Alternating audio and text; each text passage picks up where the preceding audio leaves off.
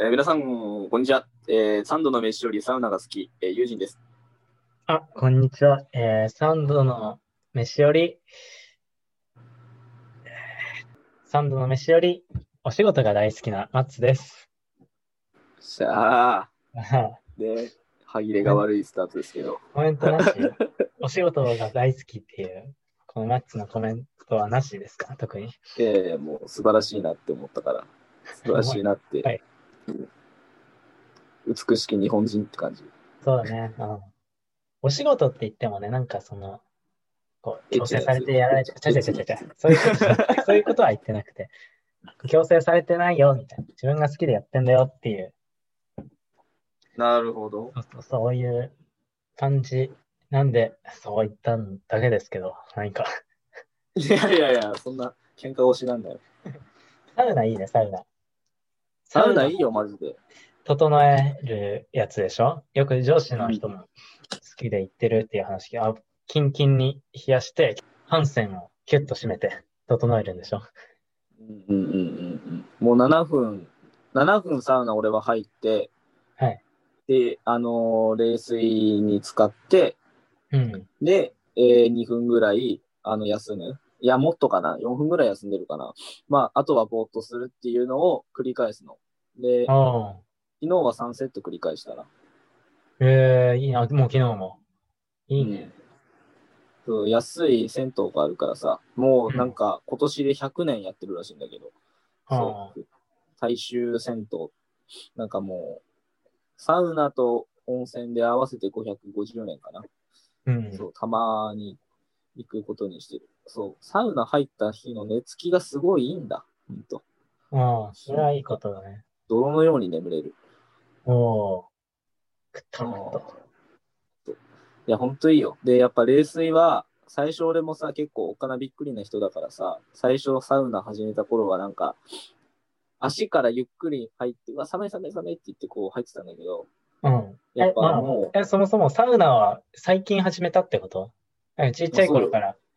やってないやってない、サウナなんて大嫌いだったもん俺。あ、そう。そうか、うんそうか。父さんが好きだったから。うんなんか最近友達がいいよって言うから、ちょっとやってみて、あ、マジでいいなってなって、うんやっぱ汗だくにして、汗流して、冷水にもう一気に首までザブンと使って、で、ぼーっとするっていうのが、うん。すごいいいよね。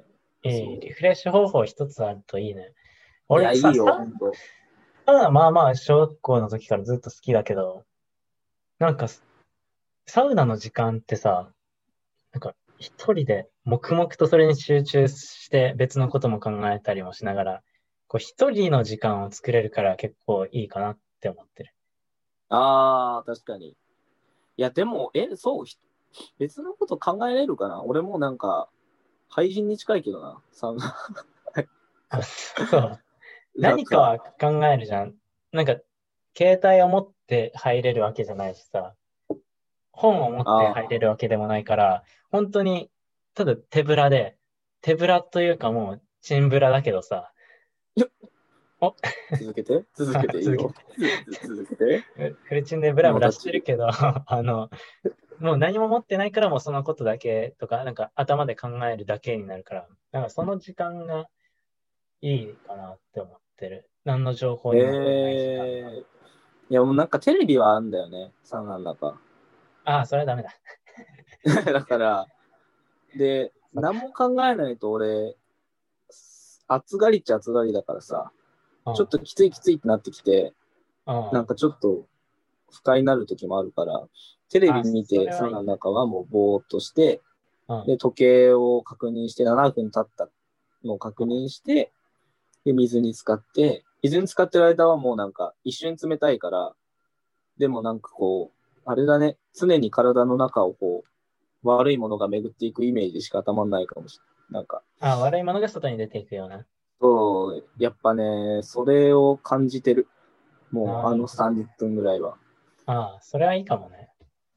その心持ちもいいかもね。なんか、心の中でその自分から悪いものが出てってるっていうイメージ、イメージ自体がいい。でも本当に、まあ実際にその、肌も良くなるしね。そうそうそうそう。それでも本当さ、その銭湯がすごくて、ちょっと脇道にそれるけどさ、本当昔ながらの銭湯なんだよ。だからなんかその、結構いろんな方も入ってて、もう今時なんだけども、全身入れ墨の人とかもいるし、あ、OK なんだ、その銭湯は。なんか一応入ってたかないや、なんかでも入ってるわ、めっちゃ。ガバガバだね。ガバガバだし、なんかもうおじいちゃんおばちゃんがやってるからさ、で、これすごいのがさ、これ多分どう、わいやよくわかんないんだけど、サウナの真横に露天があるのね、露天風呂が1個だけ。天井吹き抜けのところがあってさ、そこにさ、あの、まさかのあれが置いてあるんだ、あの、灰皿。コン。ビニのバイとかにある灰皿。だからさ、一回入った時は、サウナ同じように入ってる人いるんだけどさ、なんかこの、入れ墨の3人ぐらいが入ってるのね。なんか、うん。ど方なのかな？仕事の話ずっとしてんだけど、結構年配だよ。40から6 50過ぎの人かな。うん。ずっとなんか話してて、で、サウナ上がって冷水入って、その人たちさ、もうその喫煙所でタバコふかしてんの、裸で。うん。なんかすごくない？です。いかつって思って。なんか。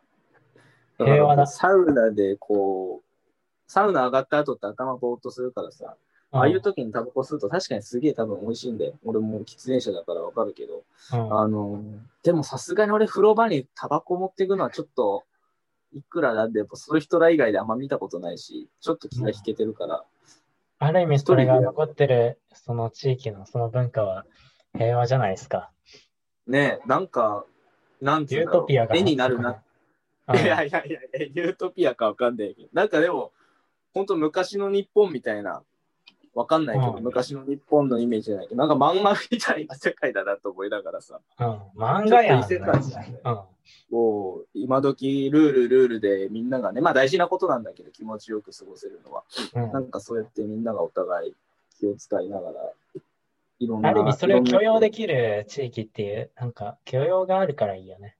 そうそうそうそうそう。なんかいい結構やっぱ混んでるし。そんな僕のサウナトークでした。いいね。じゃあまあ今度、いいかもな、俺も。まあ銭湯は本当に年に何回かしか行かないから、今度はサウナ入ってみますか。そしてタバコふかして入れ墨入れてくるわ。いやいやいや、全部やらんでええね。一生国会すんだ、それ。簡単に入れるな。キヨさんと同じだね、それね。それなりの覚悟はいると思いますよ。全然僕はいいと思いますけど、タトゥーとか入れずに入れるのはいいと思うけどね。そうだねうん。キヨさんになっちゃうからね。ごめん、ちょっとあれかな、洗濯機の音うるさいから、そんなことない？ちょっと聞こえるね。ちょっと聞こえるよな。ということで、まあ今週も、まあ今洗濯機の音を決心に行っただろうけど、スタートしていきます。衝動男児レディオ第7回のスタート。です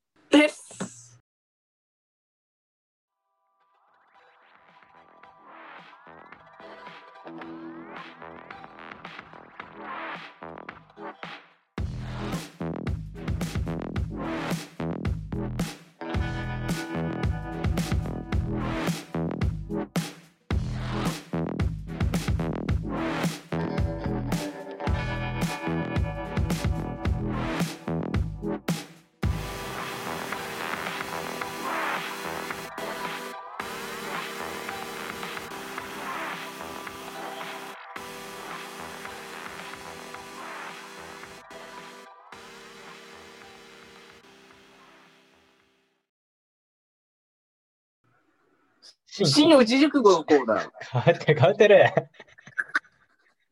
かぶってるぞ。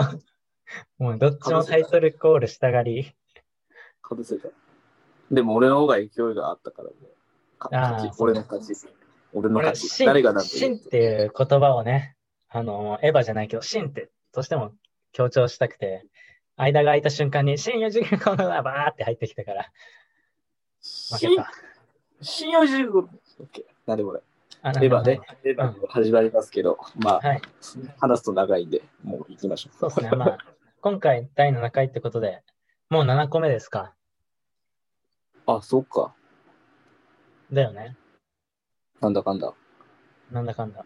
7個目、記念すべき7個目の新四字熟語は、今回は何、何用コカバン。何用語カバン。何？ななんで？what? what? what?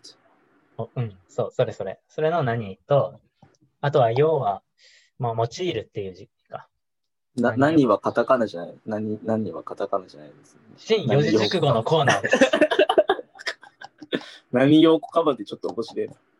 そう、何用語カバンです。何が面白いんですか？何入ってたそう、何入ってんの？っていう話なんだけど、そう、小カバンは小さいカバンね。っていう意味で、で俺がまあ、普通にまあ、まあ地下鉄降りてった時に、前の女性が、まあ可愛いなと思って、後ろ姿とうなじのあたりをまあ、注視してたんだけど、大丈夫？大丈夫？大大丈夫、大丈夫。気づいたんだよね。ちっちゃいカバンあって、今おしゃれさんさ、あの、特に女性のおしゃれさんはさ、カバン持ってるんだけど、まあ、ちっちゃいミニのカバンとか持ってんじゃん。うん。あの、化粧品とスマホと財布が入るぐらいのね。ああ。なんならまあ、クラッチバッグ。グ。うん、クラッチバッグのクラッチバッグでもさ、ちょっと。女性用みたいな。ほんとちっちゃいやつでしょ、だって。そうそう、クラッチバッグのまあ女性版みたいな感じのちっちゃいやつがあって、まあそれなら理解できるんで、化粧品が入るぐらいならまあ、まあまあ理解できるなとは思ってたんだけど、とうとう、そのね、地下鉄降りててエスカレーターのところで見たカバンは、なんて言うんだろう、本当に、サイズとしては、男性用のワックス、髪のワックスを、のまあ、ボトルじゃないけどさ、し四角いバージョンみたいな。の、もう一回り。いっちゃ？大きいぐらいの、なんか紐、紐がついてて、紐がちゃんとついてて、それをちゃんとなんか手首のところにプランって下げてるの。えそれ何用語カバンって思って。おおそこからね、出てきたと。そう。いやもう、多分、まあ、おしゃれでそれは使ってるんだけど、まあ、おしゃれの一部だから俺は全然、うんいい、いいって思うんだけど、おしゃれやなって思うんだけど、フォローしたね、フォローしたね。あの何じゃ用語カバンって思ったくせに。フォローしたね。中身なんだろうかなって。化粧品すら入らないじゃん。だってもう、財布も、言ったら、スマホだけ入れるのかな、サクみたいなね。サクって。ああ。だかまあら、要はその用途はないんだよね、多分。うん用途はなくて、ファッションで、そう。もともとカバンっていうものは何かを入れるためのものだったけども、ファッションになったら、そう、用途はなくなっていくんっていうのを見て、意外と世の中そういうものもたくさん溢れてるよなって思って、可愛いなっていう話ですよ。な何かに。本末転倒的な意味なのそれは。なんかそうそうそう。まあ、本末転倒の優しいニュアンスで表現したい際に使われるという感じですかね。まあ、ちょっとでもね、言葉のニュアンスちょっと強めに感じるけどね。いや、何用語カバンうんノブが言ってそう。あそう。何用語カバンって。まあ、ノブに持ってかれるわ。でも。ただ、まあなんか、あるよ。わかんなくはないよね。なんかあれだよ。それこそ、あの、わかんないけどさ、ちょっと話の趣旨ずれてんのかな。まあ、あれだ。えっとさ、ルイ・ヴィトンだ。ルイ・ヴィトン。ルイ・ヴィトンがこの間、なんかこう、新しいラインナップで出した、その、アクセサリーみたいなのがあったんだよ。にネットニュースで見たんだけど。はい。うん。でもアクセサリーがさ、なんかこう、ネックレスとかの類、バッグにつけるのか、ぶら下げるみたいな感じなんだけど、うん。なんかね、もう、あの、お 本当にリアルな果物なのね。リリアルなやつ。あの、デフォルメとかじゃない。しかも大きさもまあまあなんで、なんていうの、こバナナとか、バナナ一房とか、うんだからリンゴとかを、いや、あの、デフォルメとかがされてないのよ。なんか、スストラップですみたいな主張しないで、なんかリアルなバナナっぽくっていうか、ぽいというかバナナバナナを目指してる。もうバナナを目指してるあれは。見た時に思ってる、うん。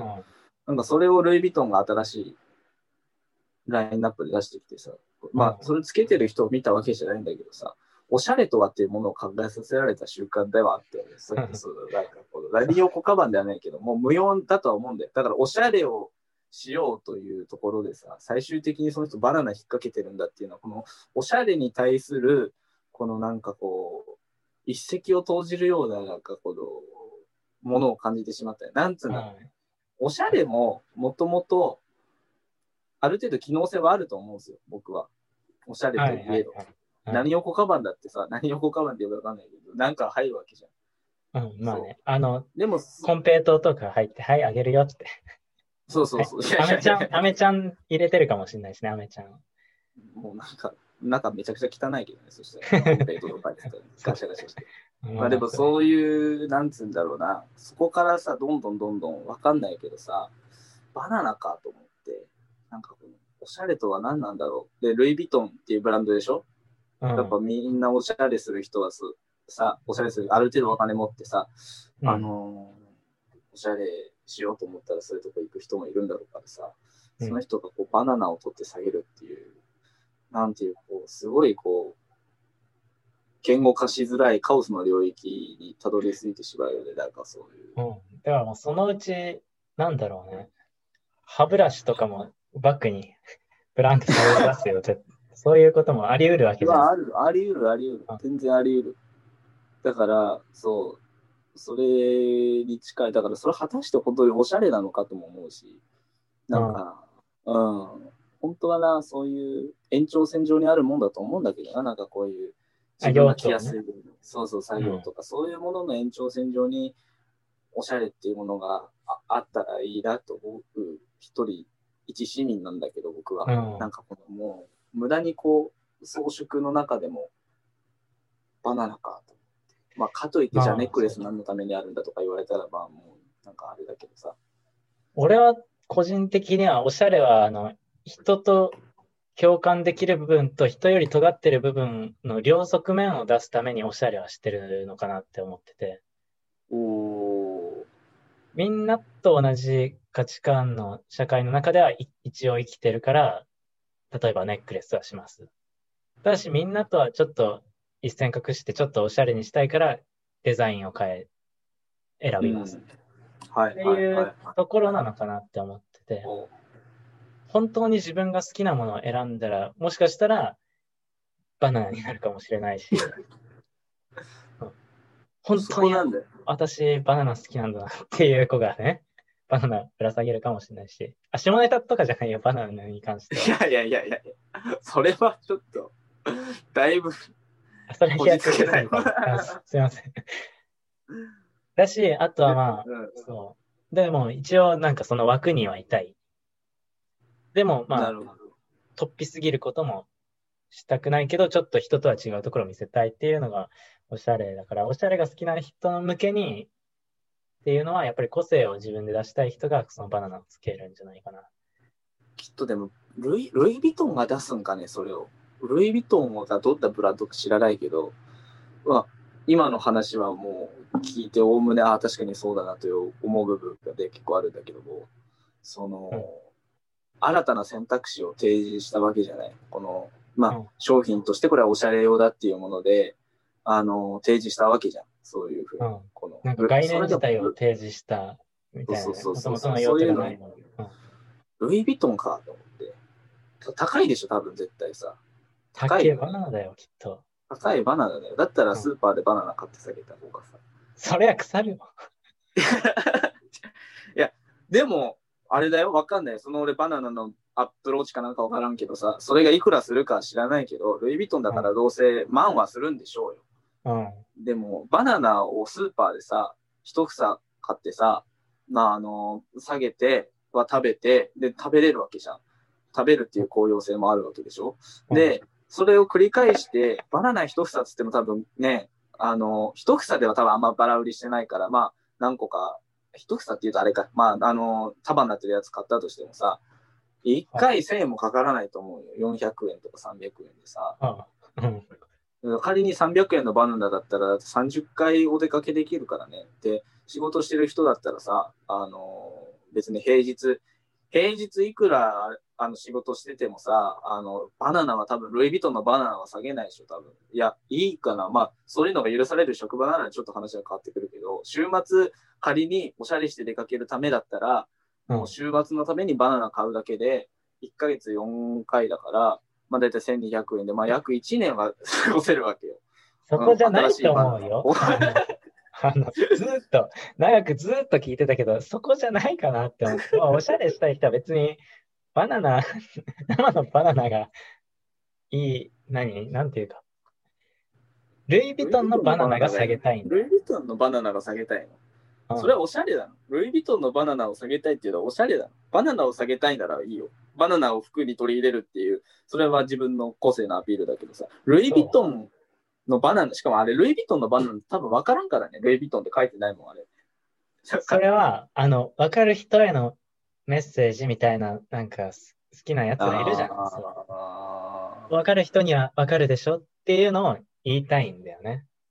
だから、そう、バナナじゃないね。バナナ下げてたら、まず匂い出るし、あ、扱いも丁重にまあやんなきゃいけないし、むにゅってなるじゃん、むにゅって。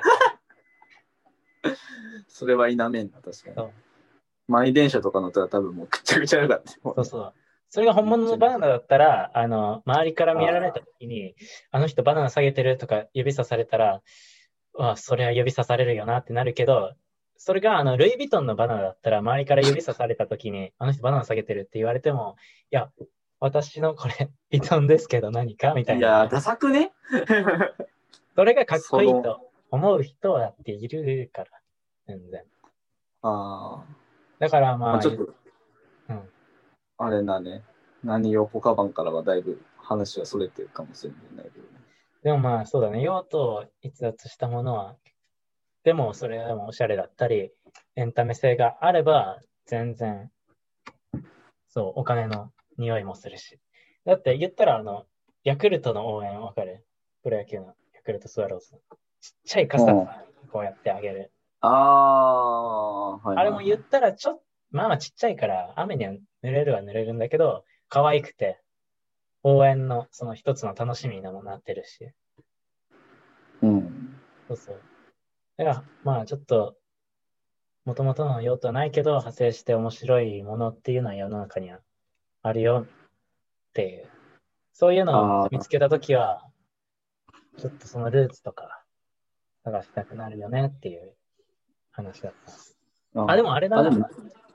あの、カンボジアに俺旅行行ったときさ、警備員があの、バナナ下げてたよ。腰から。で、日陰でバナナ食ってた。食べるでしょね。だろうで、だろうで、そうだ、だろうで、きっと。ファッション？あれ、あれもファッション？いやいやいや、それはもう実用、食べてんだもん。食べてるか。そうか、そうか。食べてんだ。最先端だったかと思ったわ、一瞬。いや、だから、ルイ・ヴィトンがやっとカンボジアに追いついたっていう話。そうだね。うん。まあいうん。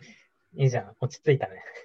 落ち着いた。まあ、何用小カバン、いいね。ツッコミとかで使えそうだね。なんか、そういう格好してきた友達とかに、いや、それ何用小カバンっていう。おしゃれなの？ってなるべきだけど、まあまあ。そう。はいあと、うん。ちっちゃい日傘とかね。全然腕当たってますけど、日にみたいな。ちっちゃい日傘とかあって。何を日傘って思った。何でもいけんな。何でもいけ何でる。もいける。何でもいけるな。じゃあ、ぜにひ使ってください。そういうことでうん。うん今回の新四字熟語は何用小カバンでした？でした。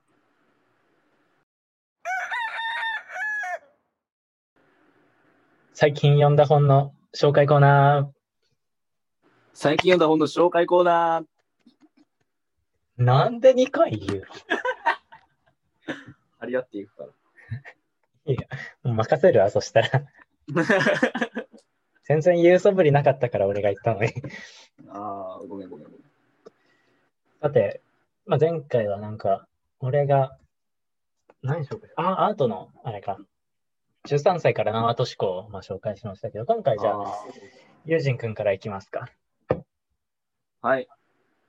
えっと、僕が最近読んだ本は、はい。えっとね、メンタリスト DAIGO が執筆した、え超集中力っていう、まあ、ちょっともう完全にビジネス系だけどね、の本でした。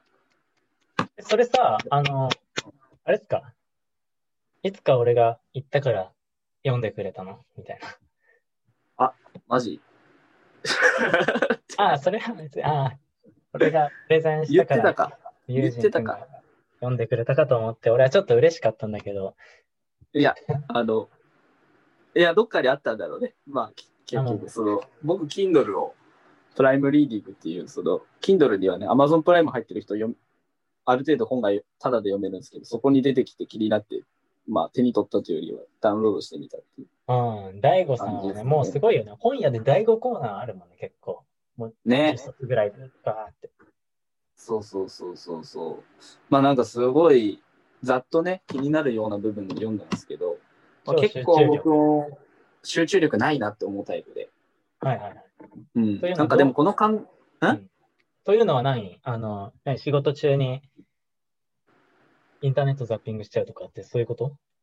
ぼーっとしてるまあ多少いろんなところにやっぱり。結構僕も仕事自体はあんまりこうデスクにあのー、縛り付けられるような職場でもないので、まあ結構自由に、なんていうか、記事さえ上げればいいよ、あとはいいよみたいな感じだから、まあ自由な分、うん、あとやることもなんていうか、記事を執筆するか、まあ取材のアポ取るかとか、まあ御礼のメール書くかとか、あのー、まあいろいろあるわけですよ。で、逆に企画を考えるとかも回ってきてるから、その企画どうしようとか、でも結構何から手つけたらいいかとかって、ポートしちゃったりとか、まあ、あのー、記事書いてても、まあ、結構一気に取材して一気にいろんな記事を書いてる時があるから、まあなんかどれから手つけようかなとかって迷う時間とかも多かったりして。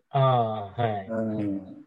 とかこう、あとはね、まあだからその合間合間の時間で、ちょっと一旦置いとこうと思ってなんかタバコ吸いに行っちゃったりとか、とかもあったりして、なんか集中できないな。まあ仕事に関してもそうだし、私生活に関しても、あの支払いあったなとか、まあ水道代、電気代とかも、ちょっと引き落としじゃないから、いやいやいや、なのか。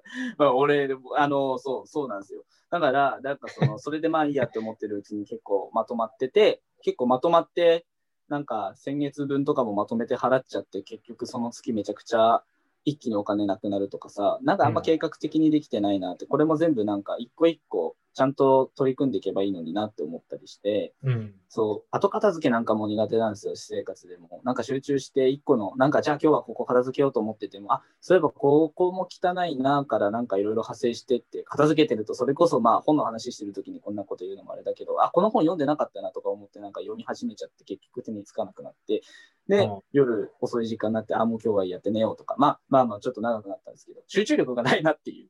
思って、うん、まあ、根本はその集中力がないから、そう、何でも先延ばしになっちゃうみたいなことがある。なるほど、ね、まさに書いてるんだよね。そういうことがというか、そういう事例から、うん、まあ、マッツも読んだって言ってたから多分わかるんだろうけど、なんかこのウィルパワーっていう考え方、はい、この本に出てくる。要は脳は迷ってるだけで、ウィル、ウィルパワー、意志の力っていう意味だと思うんですけど、はい。脳は迷ってるだけでそのエネルギーを消費するっていう考え方。うん、あこれ本当その通りだなと思って、確かに先延ばしにして先延ばしにしていくほど、どんどんそれが溜まっていってしまって、なんか、なんか疲れるというか、本当でそういうことが今、まさにそうだなと思って、まあこれを割と意識して、まあ具体的なあのメソッドとかは様々書いてあるんで割愛しますけど、まあでもこの 大悟の本。一個ぐらいなんかあげてくれれば。うん、なんか習慣、朝の習慣なりさ、なんかちょっと一個ぐらいなんかないですか？そうね。朝の習慣。朝の習慣よりはあれが良かったな。あの、取り組む時間を一気に全部それでやろうとするんじゃなくて、短く区切ってやっていくとか。ああ、はいはいはい。人間の脳はそんなに長長続きしないから、うん、あのえー、何分だっけな、えー、っと、まあ、30分なら30分か。って時間を区切って、うん、で、その時間はもうそのことしかやらないって完全に決めちゃって、で、取り組んで、で、休んで、取り組んでを繰り返すと。で、そうすると、うん、あのー、気づいたらね、めちゃくちゃ走っていうと、どんどん一つのことが終わっていくっていうこととか、うん、なんかこう、やりながらいろんなこと、あれもやんなきゃいけないし、これもやんなきゃいけないっていうのは、確かにその通りなんだけど、なんか、あのー、それを考えちゃったら、それでもうエネルギーは使うし、本当に、まあ、ある意味、な、何にしろこのように、そうやって迷ってる時点でやらなくていいことなんていうことはないわけだから、うん、そうそうそう。本当それはなんか気づかされたなと思いまして、うん、そう、これはこうしよう。なんかもうこの時間で決めよう。あ、この時間で処理しようとかって時間決めるのは本当に大事な観点だなと。うん、なんかあら、今まではその時間を決めてない、やりたい例えばその掃除だったらここ掃除しようって思ったら、じゃあ何時ぐらいまでにやろう、終わらせるっていうのは決めてなかったってことだよね。そうそうそうそうそう。だから、まあ何時ぐらいまでって逆に決めるっていうか、決めるんだけど、大体時間をもう適当に見繕って、大体まあ今日はこんぐらい時間あるし、まあ8時から、例えば、ね、7時から友達とご飯行くから7時までにとりあえず片付けとこれとこれとこれを終わらせようみたいな考え方うん。だったんですけど、この30分で何をするかっていう考え方じゃないというか、もう真っ先に多分それから手をつけていけば、あの全然終わったことなのになっていうのも全部なんかこれで、まあ読んだの最近なんでまだ実践に落とし込めてるかって言われたらあれなんですけど、でもなんかやっぱりいろんなタスクを一つ一つ細分化していくっていうのは大事だなと思う。なんか片付けっていうと全部包含されちゃうじゃないですか。うん。家の片付けしようだと、そう。なんかはっきりしてないから、曖昧にしちゃってるんだよね。自分が片付けしたいと思ってるくせに、何をするかっていうのを言葉にしてないし、棚卸ししてない状態。で、片付けしようと思って動き始めても、片付けにはいろいろ含まれてて、まず服がその辺に散らばってるのも一つだし、ゴミを外に出してないのも一つだし、例えば段ボールまだ畳んでないのも一つだし、それが全部頭の中で同時に片付けてくるから、何からやろうって言って、片付けやろうと思った瞬間に迷っちゃって頭がこうバーって疲れて、でうん。何か一つこう取りあの取り組み始められたとしても、なんか、ああ、そういえば段ボールのことがあったなとか、あのゴミも外に出してないなとかって思いながらやって、で、その、ただでさえそうなのに、その、そういう、なんていうかな、意識ができてないと、片付けの他のこともどっか頭の中でもやもやしてて、結局、うん。一つのことをやってるだけでなんかめちゃくちゃ疲れちゃって、なんか中途半端なところで終わって、とりあえず休もうってしちゃうなっていうのが本当自分そう思ったんで、うん。なんか、この30分で服を、えー畳んでクローゼットに入れようっていう考え方とか、うん。それをこう、あの、もう完全に決めちゃって、次から次へとやっていけば多分終わるなって思えたら、すごい、あのね、気持ちが楽になった。うん最近気持ちが楽になった。大悟さんまあ大悟すごいね。あと、俺はその超集中力の中で、まあ、結構つながってる部分ではあるんだけど、大事だなって思ったのが、その棚卸し、じゃあ自分がやること、何があるかとか、まあ、時間もどんぐらいかかるかっていう棚卸しをするっていうのが、多分、今までやってこなかったんだろうなと思って、あの、まあ、書き出すっていうのが一番シンプル。シ。ンプルにして究極かなって思ってて、あの、さっきもちょっと触れたけど、朝の習慣のことを書いてたんだよね。まあ、大悟さん曰く、まあ、運動して、あの、ご飯食べて、瞑想してみたいな、まあ、何ステップか朝の習慣あるんだけど、その中で、まあ、絶対これやってればいいなって思って、まあ、いろんな本にも書いてることなんだけど、朝のうちに、あの、今日やることを全部書き出すみたいな。うん。で、まあ、時間で区切るのもありだし、まずそもそも書き出すことから始めとけば、みたいな。で、例えばその、片付けだったら、まあ、どことどことどこは今日の何時までやるとか、あとはまあ、仕事だったら、何時から何時までは、こう、文章を作るとか、何時から何時までは電話をかけるなのか、何時から何時までに、まあ、資料を作成するなのか、それも、多分まあ、みんな会社とかでやってるとは思うけど、ね、それも時間で区切るっていうのを、もう、会社に行ってスタートじゃなく、あの、もう寝る前にもうやっちゃうというね。うん。前日の夜にバーって書いといて、で、朝それ見てスタート。言ったら、あの、家でやることもあるわけじゃん。例えば、その、何？支払いがどうのこうのとか。うん。あとは、あとは読みたい本があったけど、この合間で読もうかなとか。あとなんだろうね。家で言う。家でやること。まあ仕事のために何々を準備したいっていうのはこの時間に決めてやるとか。まあそれを夜のうち、もしくは朝の一番に書き出すっていうのが一番超集中力、もう集中力にもつながるかなって。頭の中でのモヤモヤが一回紙に落としてるから、そんなにモヤモヤしないのかなっていう。うん。頭の中でモヤモヤしてるっていうのは、要するにその意志の力、ウィルパワーを消費してるから、本当に集中したい時のためのエネルギーが変なところにそがれてるよっていうことで、うん。まあ、そのための準備が必要、大事かなっていうのが、これはその本で一番気になったところでした。でした。でした。でしたよ。いや、ほんとね、うん。ウィルパワーって考え方、根本的なと思うんですけど、なんか本当その通りだなと思いましたよ。なんか迷ってるだけで疲れるっていうのうん。ストレス。ストレスもそうだよね。うん。ストレスが頭に一瞬で、例えばもう15分集中すればできる作業も、何か、例えば上司から怒られたとかでもそうだし、女の子からうん。振られたとかもそうだろうし、うん。あとはまあ、めんどくさい人からの LINE を、まあ返うん、答はそうね。どうしようかなとか、そういうのも、その15分の間に3個、そその3個の事象が各10秒ずつとか、まあ20秒ずつ頭によぎって、それが2回ぐらい繰り返されたら、もうそれだけで、何、3時、1、3、3分、4分もう時間取られてるわけじゃん。うん。15分のうちもう5分ぐらい、時間取られてるし、しかもそこからもう一回集中し直すとか、その力も必要だし、みたいな。だから本当に片付けられることを片付けるっていうのが大事って大悟さんに教わった。大悟ね、大悟の人間性はそんな好きじゃないんだけど、やっぱ勉強してるだけあるんだよなお。前大悟何を知ってるんや。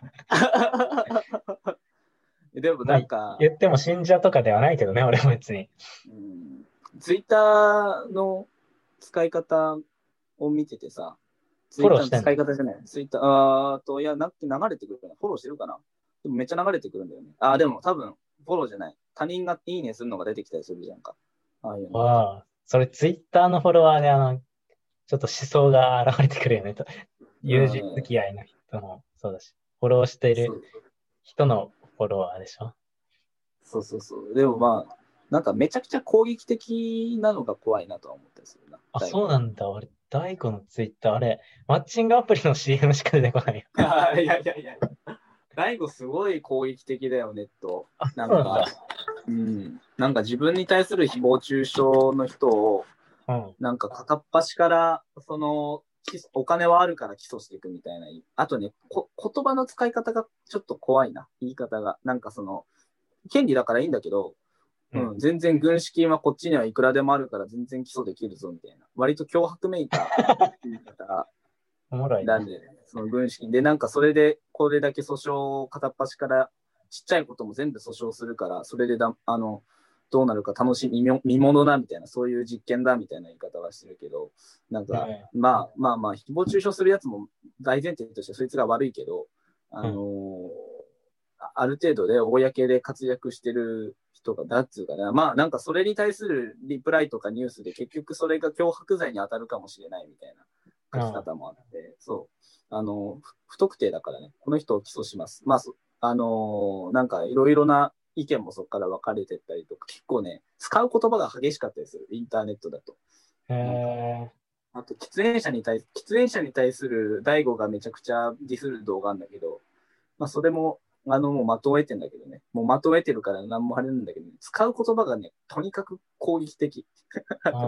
嫌いなものに対する攻撃力がすごいなって思ってしまう。なんか、だからまあ、あの、でもまあ、今まで言ったことは結局、受け手の印象だからさ。で、まあ、なんていうの、書いてる本とか、なんていうの、そこの内容、特にこういう超集中力とか、なんていうかな、あの、メソッドの本とかに関してはさ、筆者の思想とかってそこまであんまり関係ないないことだから、あの、こうすると時間が使えるよっていうところにあんま思想が挟まりようがないようなものだから、書くものはやっぱりいいなと思うんですよ。なんか、勉強してるだけあるし、本もたくさん読む人だから、う。うんん、なんかただ人がっていうね。そうそうそうそう。あんま人となりが、まあ、ツイッターで見る印象だけで判断するのもあるけども、まあ、あんま言葉遣いが良くない人は、あの、正直どうなのかなと少ないなっていうね。そうそうそう。どんな、うんどんな正義があろうが、あんま攻撃的な言葉は使うもんじゃないと思ってるうんタイプに。それメンタリストとしてはどうなんだろうね。あの、それで自分の心が整ってるのか。そう。メンタルをコントロールする過程で、やっぱ自分にはこの攻撃は必要だって判断してやってるのかもね。ね悲しい案外、ここまで俯瞰的なのかもわかんないし、そういう瞬間。まあ、理解まあ、してやってるとね、もしかしたらガーガーって書いてるかもわかんないよね。そうそうそうそうそう。まあ、これ、まあ、俺聞いた誰、誰が言った名言か忘れたけど、あの、立ちはだか、立ちはだからない限り、批判や批評は無視してよいっていう言葉が、ちょっと聞いて、ああ、本当そうだな、確かに。今自分が行動していることに待ったをかけるような物理的にも、ね、かけるような人だったら戦う場面もあるだろうし、そこであの逆にいい影響をもらえる場面もあるだろうけど、別に立ちはだかってない、いわゆるね、周りの人が言う批評だったり、批判は無視して良い。ああ、もう本当その通りだなって思って。だからわざわざそのね、大物とか有名人とかが、そうね、ツイッターとか SNS の何か誹謗中傷だったり、とか立ちはだかってるわけじゃないから別にね、スルーしてよくないですかっていう。まあ、スルーしていいんですよっていうことでもあるしね。まあね、本当両面はあるよね。まあ、誹謗中傷に限って言えば、やらないことに越したことはないと思って。あの、今さ、あの、あれ、小竹さんって、小竹さんであってるっけ？ツイッターでこれも流れてきてたんだけど、コピーライターの人が、誹謗中傷、その呼び止めましょうみたいなキャンペーンやって、うん。クラウドファンディングかな、一応。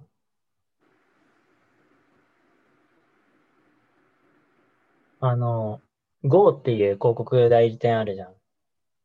あの、三浦さんで有名な広告、広告やってる会社。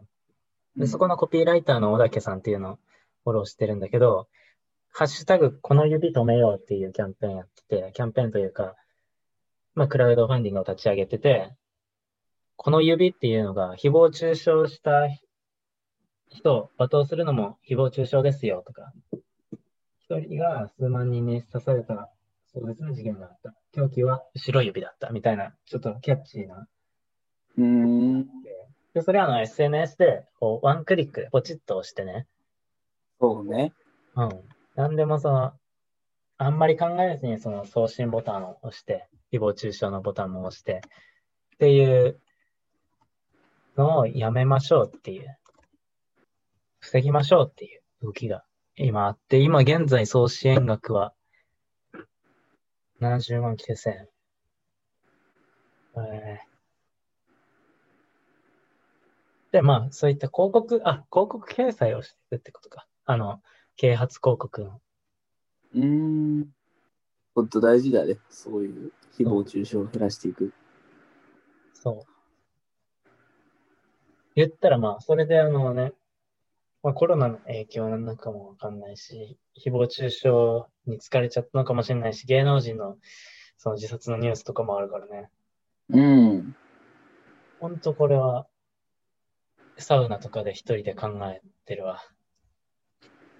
本当言葉って、言葉ってあの無機質なもんだけど、活字って力がありますからね。うん、本当、あの見る人見る人に、やっぱ人間が作ったもんだから。うん。言葉と力、そう。俺今回そうだわ。あの、まあ、中部版の、中部地方の、あの、紙面にココラムを書くんだけどさ、たまに。それは、あれ、ラジオで。え、今これラジオ？続いてる。分かってる分かってる。いや、でも、あの、これ別にどの新聞とか言ってないからいいんだけど、まあ、コラムを、コラムを書く中でそんなことないそうそう、それはいいよ、別に。コラム書くとかはいいよ。うん。コラムの中でも、あの、まあ、エピソードとしては、あの、祖父が、俺のじいちゃんが、あのー、新聞の、うちの新聞のね、あのー、見出しを見てすごい元気が出たっていう電話がかかってきて、あのー新聞の記事読む前にすごいこう前向きな見出しが出てたのね、その新聞の一面に。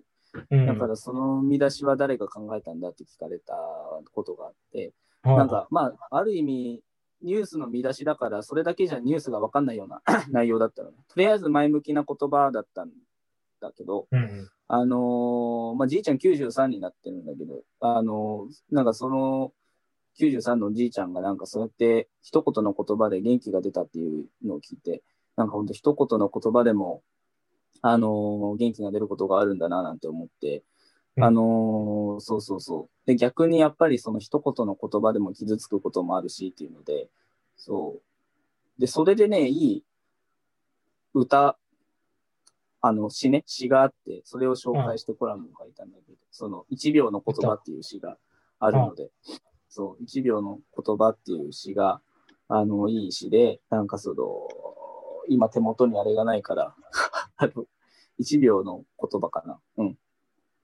あったあった。小泉吉弘。義弘さんの？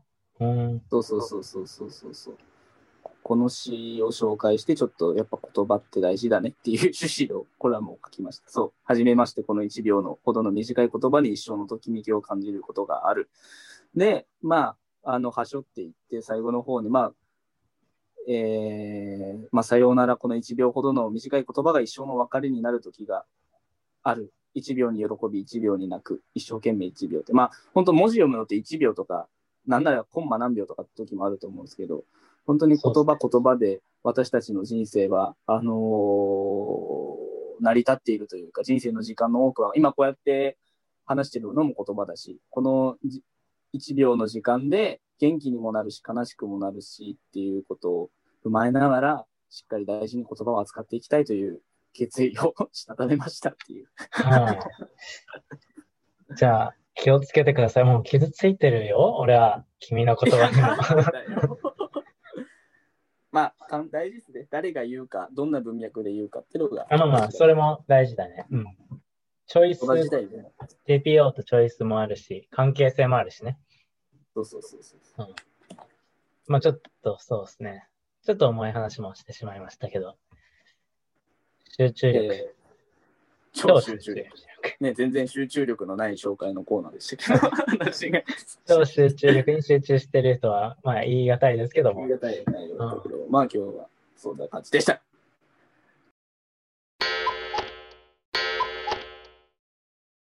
せっかくだけど最近のなんか話題っていうところ、ありますかね？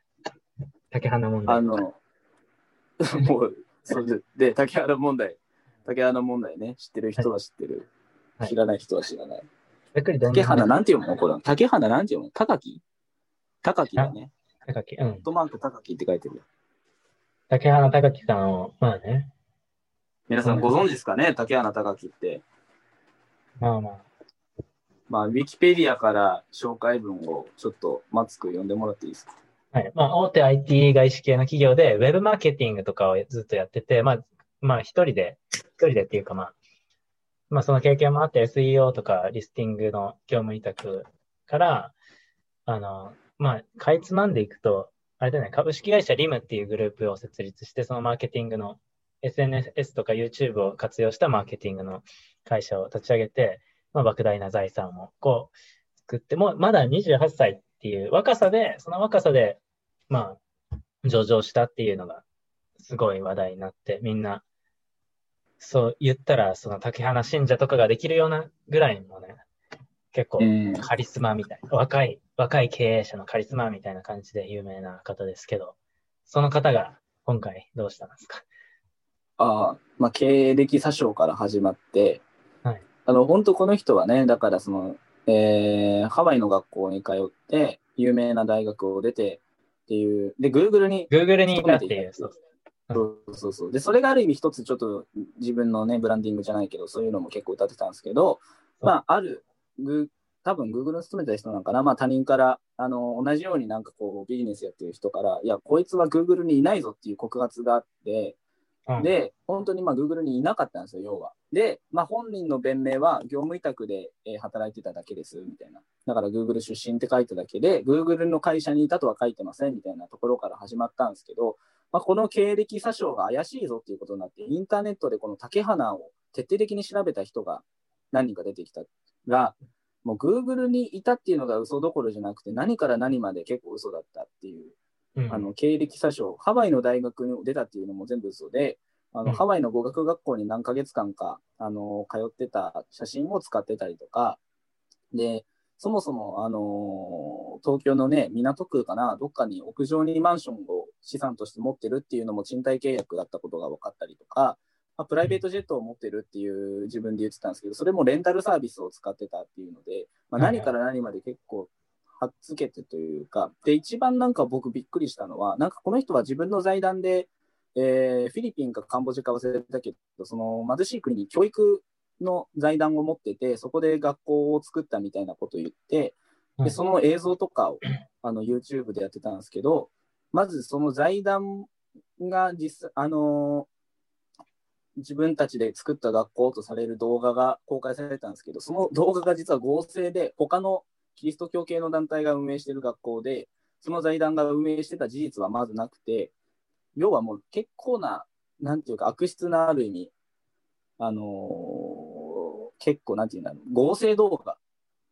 でうんもうそこから始まっていろいろ調べたら、リムっていうのがある本社、本社がどこだっけな。あのーそれこそハワイかどっかに、カナダかの忘れたけど、欧米の方にあるっていうふうにされてた本社も、他の会社の、えっ、と、オフィスをうまく合成して作ったものだったりとか、あの、すごくいいんですよ。もう何から何まで嘘だったっていう。だから多分そこまでお金も持ってないし、あの、発表してるぐらいはね。あの、で、いろんなデータもだから全部怪しくなってきて、で、この人はね、オンラインカレッジをやってるんだよね。MUP っていう。そう。で、そこで月額9000円ぐらい取って、要は経営者になるための勉強をしてる子たちがいると。うんだからもうその子たちの中ではかなり波紋を生んでるっていう。なるほどね。まあずっと騙されて、うん、まあそう、まあ、やってることは変わってない。まあ、何、発表してる、まあ、カレッジの中で教育してることは確かにまあ、勉強になるところはたくさんあるだろうけども、まあそもそもこういう全部が嘘まみれの会社だったんだってね。うん、だしあと、あのーなんか、おおと思ったのは、それはどんどん信頼を揺るがすなと思ったのは、なんかツイッターに、もう信頼ないけど、あの、この。事件を受けて、まあ、本人はまだ今は知らないけど、まあ、この事件が発覚したのが大体1週間から2週間ぐらい前だから、うん。あのなんかこの格言めいたことを言って、なんか批判が行動のこうのみたいなことを言って、うん。あの投稿して、まあ、ついてくるやつだけついてきたらいい的なす趣旨のこと言ってたんですけど、その格言があのコピペだったことが分かって、しかもそのコピペ元が、あのどっかの大阪のパブの経営 経営者が、なんかう、んインスタかなんかに何ヶ月か前に投稿してた言葉をコピペしてたっていうのが分かって、なんかうんもはやなんか、あの、この人は今まで語ってきた言葉すらも怪しいみたいな。うん。だから、なんか、まあね、それは経歴詐称する人の言葉、うん、なかなか信用できないけどね。そうそうそうそうそう。まあ、ある意味で言えば、でもある程度これでビジネスが成り立ってたんだから、なんか一つのビジネスモデルを提示したような価値はしたけど。うん。う。ん。だから要はこの人は合成と詐欺のプロだったんじゃないかみたいな。で、なんかね、ちょっときな臭いのが、この会社の立ち上げに、もうみんなインターネットって怖いから一斉に調べるわけなんですけど、この会社の立ち上げに関わってたとされる人間のふ2人ぐらいが、まあ、反社のつながりが強く疑われてる人間で、もともと詐欺を中心にやってた、あの摘発されたグループの運営者だったりが、この竹花の周りに3人ぐらいあのや役員でいるっていうので、うん、結構これはもうグレーというか黒に近いんじゃないかっていう。うん。難しいですよね。この形のないものを売ってるから、ある意味、この成功方法、ノウハウとかっていうのは。そうだね。こういう、しかも、あのー成果っていうのはその人に資質があったかどうかとかでごまかせちゃうから、うんなんか、うん。だからそういう大きい夢を 売ってたというかね。うん、なんとも言えないですよね。でもこれで本当になんかいろんな経営者が出てくるならなんか、なんかね、まあ同じような会社があぶり出され、まあでも、ここまで大きい会社だったから、あぶり出されてたっていうのもあるかもね。返金は基本的に受け付けます。あ、これは見てなかった。あ、これ言って、あの、返金は基本、あ、ツイッターですね。あの、竹花さんのツイッターでう、ん返金は基本的に受け付けますよ、当たり前に。ただ、昨日嫌がらせで申し込みをしてきた人が返金しろだとか、そういう状態を、まずあなた方の、えっと、おごりを沈めないとあお動けないでしょう。煽り。あ、煽りか、あ、煽りを沈めないと動けないでしょう。迅速な対応のために関係者だけで話し合いをしっかりしてます。MUP 制の謝罪もグループ内でしっかりしています。とまあまあ、うん。今一応、そうは言ってるよっていう。あ、あった、これ。あんなの誰でもできるものだの、それを数年前から俺も考えてたようだの言ってるんだが、悪いがそのアイデアを考えたのがすごいのではなく、アイデアを形に変えた行動がすごいのだから、その人間たちは今後も誰でもできることをやらないで死んでいくだろうなっていう、この言葉が、あの、どっかの 大阪でパブやってる人のインスタの投稿からのコピペだったっていう。うん。まあ、それは別にいい気がするけどね。コピペでもなんでも発信。まあ自分だったらまあ、そのコピペは発信しないけど、同じようなことはみんな言うわけじゃん。あの、ね、ホリエモンだってまあずっと前にこう似たような話もしてるし、西野さんだって言ってるし、おお同じようなね、言葉、趣旨ならいいんだけど、あの、言葉までねコピーペース、トだったんだよね。そう。あの自分でひねれよって思った。それぐらいはやれよって思う。俺は思ったけどそういうのが積み重なって今、あらわになって そうそう。で、まあ、で、ちょっと俺の知り合いの中にも、まあ、そんなめっちゃ面識あるんじゃないんだけど、実際ここに通ってる子、通っていうかね MUP 生ってことですか？そう、今いたん、いたんですよね、見てる中で。そう。で、結構熱心にやってて、うん見。てる感じ。まあまあまあ、勉強することはいいことっすよ。そう前々から見てたんだけど、うんやっぱこの事件があったぐらいから投稿が途絶えちゃったっていう。大丈夫か、そいつ。いやー、でもなんかさ、思いっきりそれを前面に出してやっぱり投稿とかしてた分、やっぱちょっと恥ずかしくもなるだろうし、仕方ないだろうな。なんかでもそうやってさ、まあね、若者の夢をね、買って、まあね、自分がビジネスするのにこの人の失敗なり嘘が関係あるかどうかって言われたらね、関係ないかもしれないけども、やっぱりなんかそうやってコミュニティを作ってた分ね、大変な影響がありそうだなと思ったのと、まあでもあと一つはやっぱこうやって今の時代ってインターネットで自分をいかようにでも見せれるからさ、そうそうそう、いうことだよね。セルフブランディングってことだよね。そうそう。ある程度お金をさ、投資して、うん。そういうふうにブランディングできれば、こういうこともできるんだなって思ったのと、そう、この間、あのね、弟、まあこれで、なんかまた本の話なんだけど、弟が、なんか YouTube でまとめた本の内容を、あ、本の内容を YouTube でまとめたやつを弟から送られてきてさ、岡田敏夫っていう、あの、結構オタク文化に精通してる著者なんだけど、その人が書いたね、こ評価行動経済、ん？っていうことに、岡田敏夫評価行動経済かな。経済社会。それだ。あったあった、それ。評価経済社会か。評価経済社会、僕らは世界の変わり目に立っているっていう本を、弟が、それを YouTube で簡単に見れるやつを送ってきて、なんか、まあ、どの本で言ってきたんだけど、まあ、これ結構面白いので、まあ、めちゃくちゃかいつまんで言うと、今後は、その人、価値観が大事になってきて、お金が動く仕組みというか、うん、あの、なんか安くていいものを買うとかっていうよりは、自分の価値観に合ってるものだから買うっていう方にどんどんシフトしていくっていうか、それが環境にいいものだから買うとか、でそれは消費行動から人間のつながりにも広がっていって、自分は、あのー環境にいいものを買いたいし、環境にいい行動をしたいから、そういうコミュニティを作る。で、しかも価値観は別に一つじゃないから、価値観に合うものをどんどんどんどん選んでいって、コミュニティも選んでいって、コミュニティも複数所属するし、買うものもいろんな価値観によって決めていくし、だから値段とか、得だからとか、損だからとか、それは儲かるから儲からないからとか、ってよりは、あのー自分の価値観に合うからっていうのが大きい理由になる。それが当たり前になっていくっていうようなもので、だから評価される人間とか、あのーそういう人がどんどんオンラインカレッジみたいなものをどんどん作っていって、そういうコミュニティもたくさん作っインターネット上でそういうコミュニティを簡単に作れるように今なってきたから、そういうコミュニティがたくさん出てくるし、あの、評価、価値っていう、評価とかそういうものがすごい重用される時代になっていくっていうような趣旨で、まあだから竹花の場合はその評価が、あの、お金で作った、あまあほとんど嘘だったもんなんだけど、でも結局、そういう竹花高木っていう人間が発する言葉によってはね、結構な多分オンラインカレッジだ、有料だったんだろうけど、うん。大きめのオンラインカレッジで起業したいっていう、自分は起業して自分の、なんか、あのーまあ、起業したいっていう価値観っていうとちょっと薄っぺらいけど、なんかそういう人たちが集まってて、なんかまあそういう走りの人だったんだろうななんて思っててさ、そう。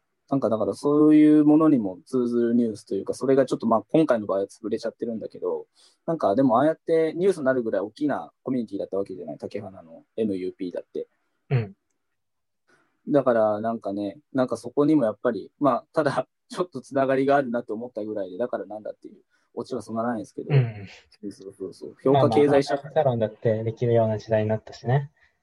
そうそうそうね、あっちゃんだっても持ってるでしょ、オンラインサロンとか、あの、オリラジのあっちゃんとかも持ってたりさ、前澤なんかが、10万円配ってる前澤も面白いと思うよ。この間、俺フォローしてるけど、お金配りおじさんね。お金配りおじさん。そうそう。お金配りおじさんのでもお金配ってる理由みたいなのをさ、前見たけど、まあもともとそれがありますからね。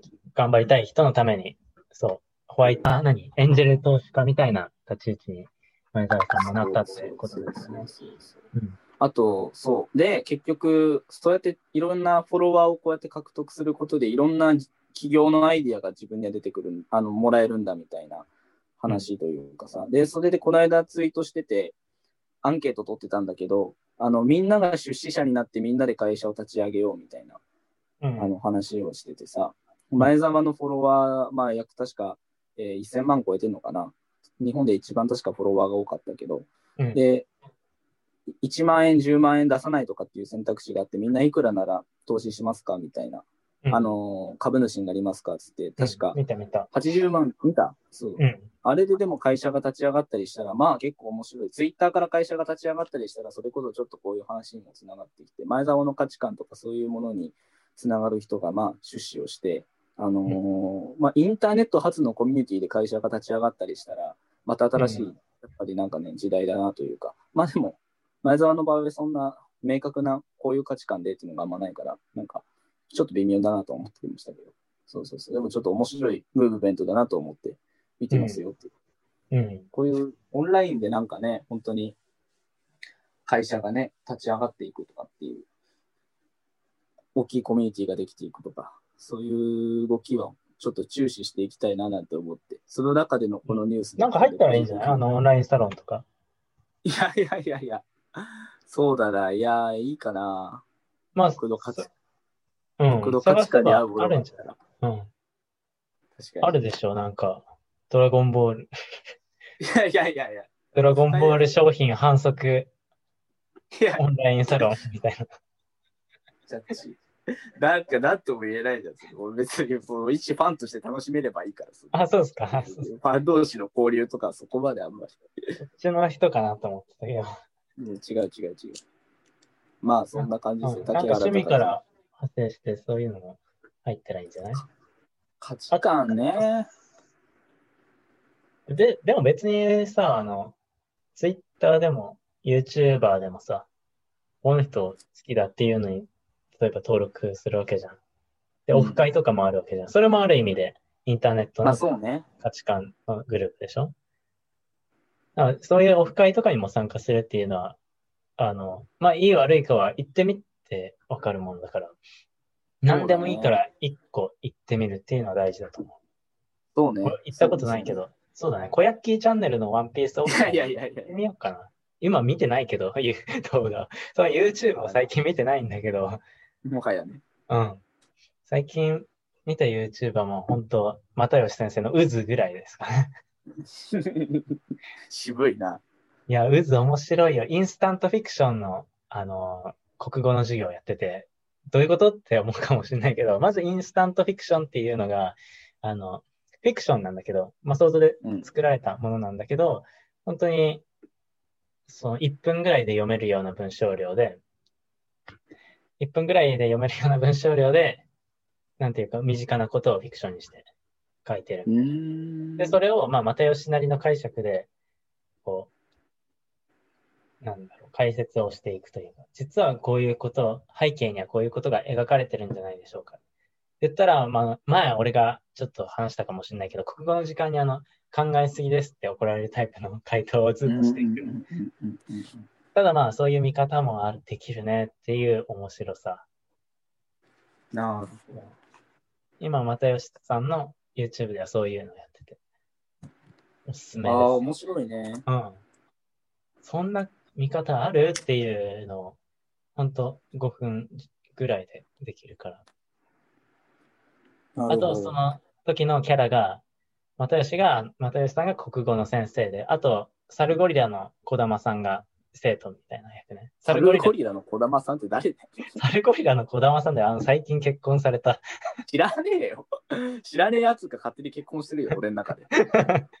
おめでたいじゃん。まあ、生徒役で、で、あの、授業を聞くんだけど、その先生の名前、一応設定上が、シャレ神戸万博先生っていう名前。いやいやいや、もう情報量が多い。サルゴリラの田中、サルゴリラの田中？児玉、児玉さん。児玉ね。サルゴリラの児玉すら今こうやって覚えてる。なんだよ、シャレ神戸シャ万博。レ神戸、シャレ神戸万博先生の授業っていうなんで。シャレ神戸万博って。